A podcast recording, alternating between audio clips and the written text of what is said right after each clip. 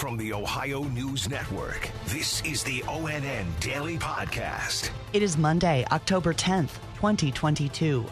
For the Ohio News Network, I'm Kate Burdett. In Toledo, officials say no fewer than fifteen deputies were working at the Whitmer and Central Catholic High School football game when a shooting happened outside of Whitmer's stadium during the fourth quarter Friday night. O N N's Amanda Fay has more with Washington local school superintendent Katie Onstott. School leaders say they're working with the city and Toledo police to go through the security footage from that game. They say their first priority is safety and couldn't be prouder of how everyone followed the school's safety plan. We practice for things like this, but we hope they never happen. Uh, instinct took over immediately, and everyone knew what their job was. Kids knew how to evacuate. They knew how to funnel down quickly. They were helping each other. I'm Amanda Fay. Two adults and a seventeen-year-old Whitmer student were injured in the shooting. All three are expected to make a full recovery.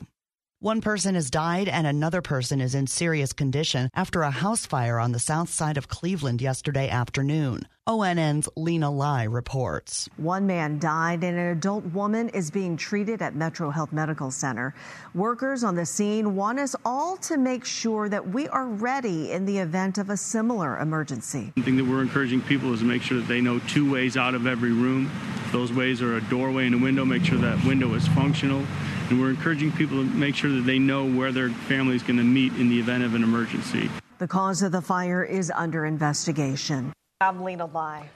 Authorities in Southwest Ohio say a man who fled the scene of a fatal shooting was later shot and killed by police after he was confronted by them and produced a weapon. O N N's Dave James has more. Police in Hamilton say a man was found dead of a gunshot wound after an altercation just after seven p.m. Saturday in Hamilton, after what started as a car accident became a felonious assault at a gas station.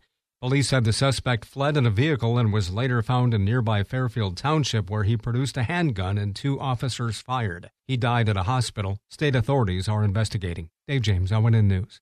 Thousands of people gathered across the country over the weekend for women's marches. O N N's Brittany Bailey has more with the organizer of the Columbus March, Jess Stein. Those marches focused on showing support for abortion rights ahead of the upcoming November election. Organizers at the Columbus rally say they are celebrating abortion being legal in Ohio for up to twenty weeks of pregnancy after the heartbeat law was put on hold. They tell us their fight for reproductive rights is not over yet. They're going to try other methods to take away the right to abortion and the right to choice, and it's nobody else's business to tell you what you need to do with your body or your future. I'm Brittany Bailey. There's an important debate in a statewide race this evening. O N N's Kiana Deiches reports. The candidates for senator will meet face-to-face at seven o'clock in Cleveland and again on October seventeenth in Youngstown. Polls place Democrat Congressman Tim Ryan neck and neck with Republican J D. Vance. The candidates are running to fill retiring Senator Rob Portman's seat. This is the first time they'll go face-to-face on issues impacting the economy and inflation, access to abortion, and immigration. I'm Kiana Deiches. Tomorrow is the last day to register to vote in Ohio's November eighth election. Early voting begins on Wednesday. Ohio Task Force One, the state's urban search and rescue team, is returning home after spending two weeks in Florida. O N N's Angela Ann reports. The team spent the past two weeks helping people recover from Hurricane Ian.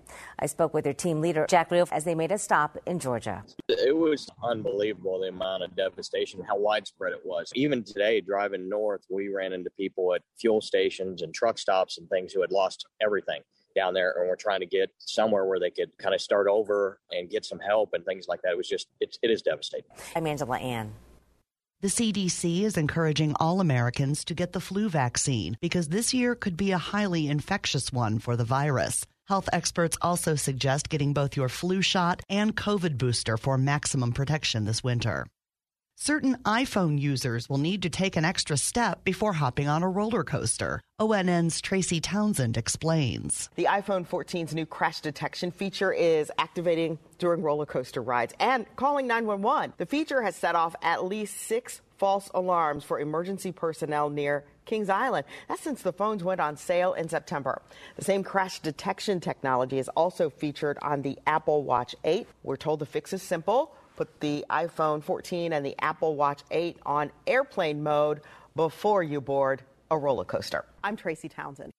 The Cleveland Browns lost another game that they should have won. O N N's Dom Tiberi has more with head coach Kevin Stefanski. Fourth quarter, the twenty-seven-yard field goal put L A up thirty to twenty-eight, but Cleveland had a chance to pull it out, but Cade York is wide right on the fifty-four-yard field goal attempt.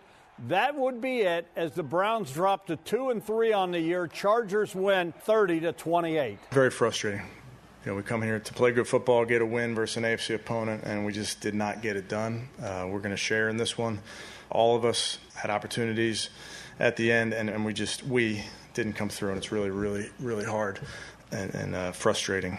We got to figure it out. We got to start playing smarter. I'm Dom Tiberi. After sweeping the Tampa Bay Rays in the wild card round, the Cleveland Guardians are preparing to battle the New York Yankees in the American League Division Series. The Guardians travel to New York for the first two games, scheduled for tomorrow and Thursday. And Ohio State moved up from third to second in the new Associated Press Top twenty-five College Football poll after an impressive forty-nine to twenty win from the Buckeyes on the road at Michigan State on Saturday. C J Stroud threw six touchdowns in the game. Here's head coach Ryan Day. I thought he embraced the game plan, worked it, had a good thought process the whole game, had a good look in his eye. You know, was he twenty-one to twenty-six? That was a three sixty-one and six touchdowns. That's one heck of a day on the road, especially, you know, at a program as proud as Michigan State, and coming in here is our first road game. Now, big day for C J. This is a bye week, so next up for the Buckeyes, Iowa heads to Columbus for an October twenty-second matchup. Special thanks to our affiliates, W B N S T V in Columbus, W T O L T V in Toledo, and W K Y C T V in Cleveland for their contributions to today's podcast. I'm Kate Burdett on the Ohio News Network. This has been the O N N Daily Podcast, a production of Radio Ohio Incorporated on the Ohio News Network.